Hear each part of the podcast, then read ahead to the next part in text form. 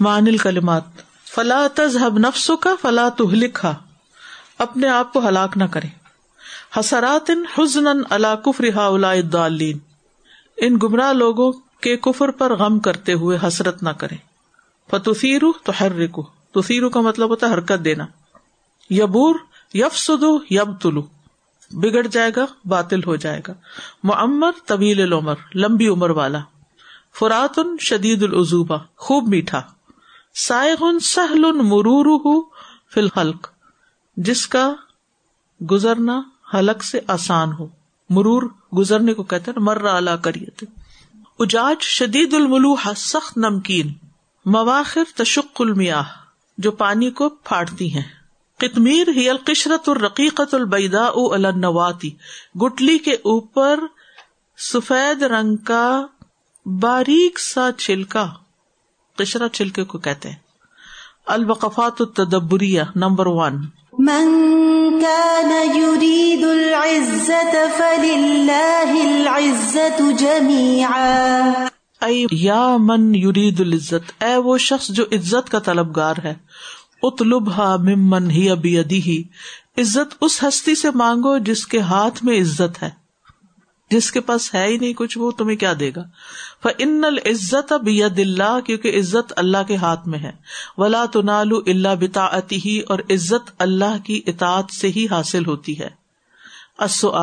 ملدی یفید المسلم من معرفتی ان العزت اللہ جمیا تمام عزت اللہ کے لیے اس چیز کو معلوم کرنے سے مسلمان کیا فائدہ حاصل کر سکتا ہے؟ عزت اللہ سے مانگتا ہے۔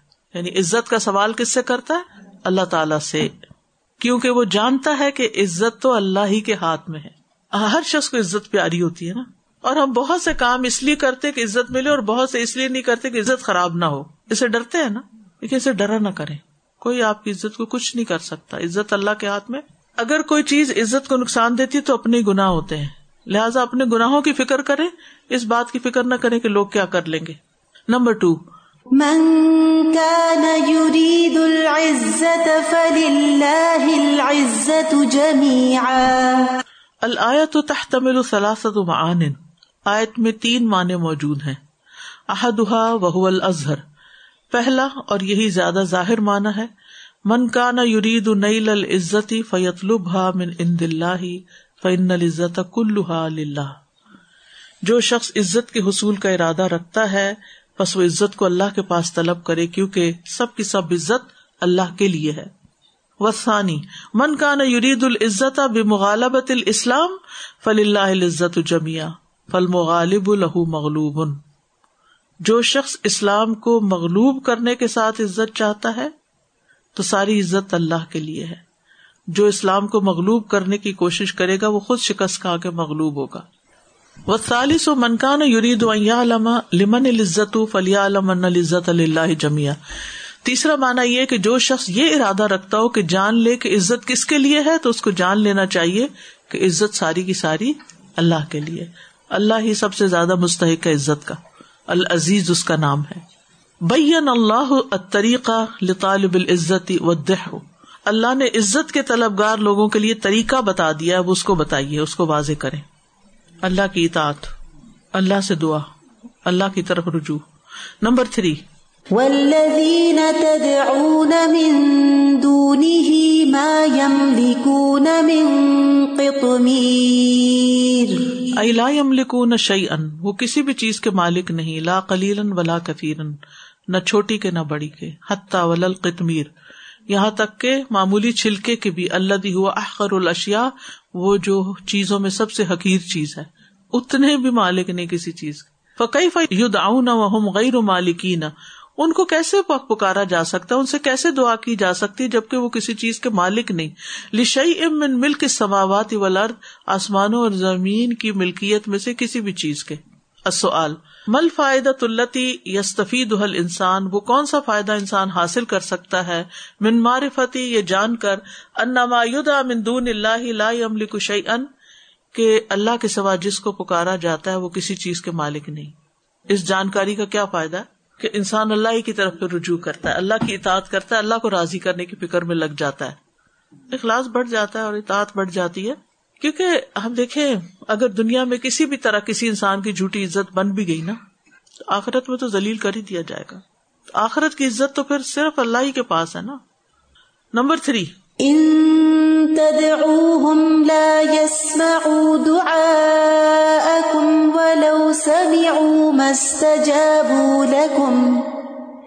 وَيَوْمَ الْقِيَامَةِ يَكْفُرُونَ بِشِرْكِكُمْ وَلَا يُنَبِّئُكَ مِثْلُ خَبِيرٍ. ولما کشف حال الاسنام فی الدنیا بما فیہ تائیس من انتفاعہم بها کشف امرها فی الاخرہ ولما، اور جب کشفا اللہ نے کھول دیا حال الاسنامی بتوں کا حال فی دنیا دنیا میں، بما فیہ تائیس کہ جس میں مایوس کرنے والی بات ہے، من انتفا اہم بحا ان سے فائدہ اٹھانے میں کشفا امرا فل آخرا تو اللہ نے آخرت میں بھی ان کے معاملے کی حقیقت کھول دی۔ بے ان تلکل اسنام یون اللہ ان بتوں کو بھی اللہ ہی بلوائے گا۔ فتح تبرہ من شرک ان کے شرک سے بیزار ہو جائیں گے۔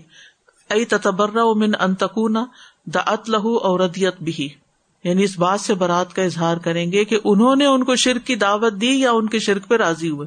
کیفا اظہر اللہ سبحان بتلان عبادت الاسلامی پھر دنیا والآخرہ اللہ سبحان و تعالیٰ نے دنیا اور آخرت میں بتوں کی عبادت کے باطل ہونے کو کس طرح ظاہر کیا ہے؟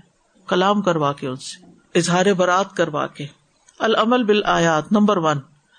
امت الادا ان طریق اللہ کی رضا کے لیے راستے سے تکلیف دہ چیز ہٹائیں۔ اوسائد محتاجن بجہ کا او بمال کا یا اپنی محنت کے ساتھ یا اپنی دولت کے ساتھ کسی ضرورت مند کی مدد کریں۔ ابتغا ابج اللہ اللہ کی رضا چاہنے کے لیے، اللہ کا چہرہ چاہنے کے لیے۔ ولامل الصالح یرفا نیک عمل انسان کے ذکر اور کلمات کو اوپر چڑھاتا ہے۔ اتوجیحات نمبر ون۔ علزم سنت و دلیل صحیح آپ سنت اور صحیح دلیل کو لازم پکڑے وحدر البدا طبا الحوا والعاطفہ اور بدت اور خواہش نفس کی پیروی اور جذبات کی پیروی سے بچے حتیٰ اللہ تکون ممن زین لہو عملی ہی یہاں تک کہ آپ ان لوگوں میں سے نہ ہو جائیں جن کے لیے ان کے برے عمل مزین کیے گئے۔ فراہ حسنا، وہ اپنی برائیوں کو خوبصورت دیکھتا ہے۔ افمن زین لہو سو عملی ہی حسنا فن اللہ دل میشا و دی میشا نمبر دو۔ احذر من دعا غیر اللہ تعالی۔ غیر اللہ سے دعا کرنے سے بچے والذین تدعون من دونه ما يملكون من قطمیر ان تدعوهم لا يسمعوا دعاءكم ولو سمعوا ما استجابوا لكم ويوم القيامة يكفرون بشرككم ولا ينبئك مثل خبير۔ واخر داوانا الحمد للہ رب العالمین سبحان کا اللہ و بحمد کا اشد اللہ اللہ اللہ انت استخر کا و اطوب السلام علیکم و رحمۃ اللہ وبرکاتہ.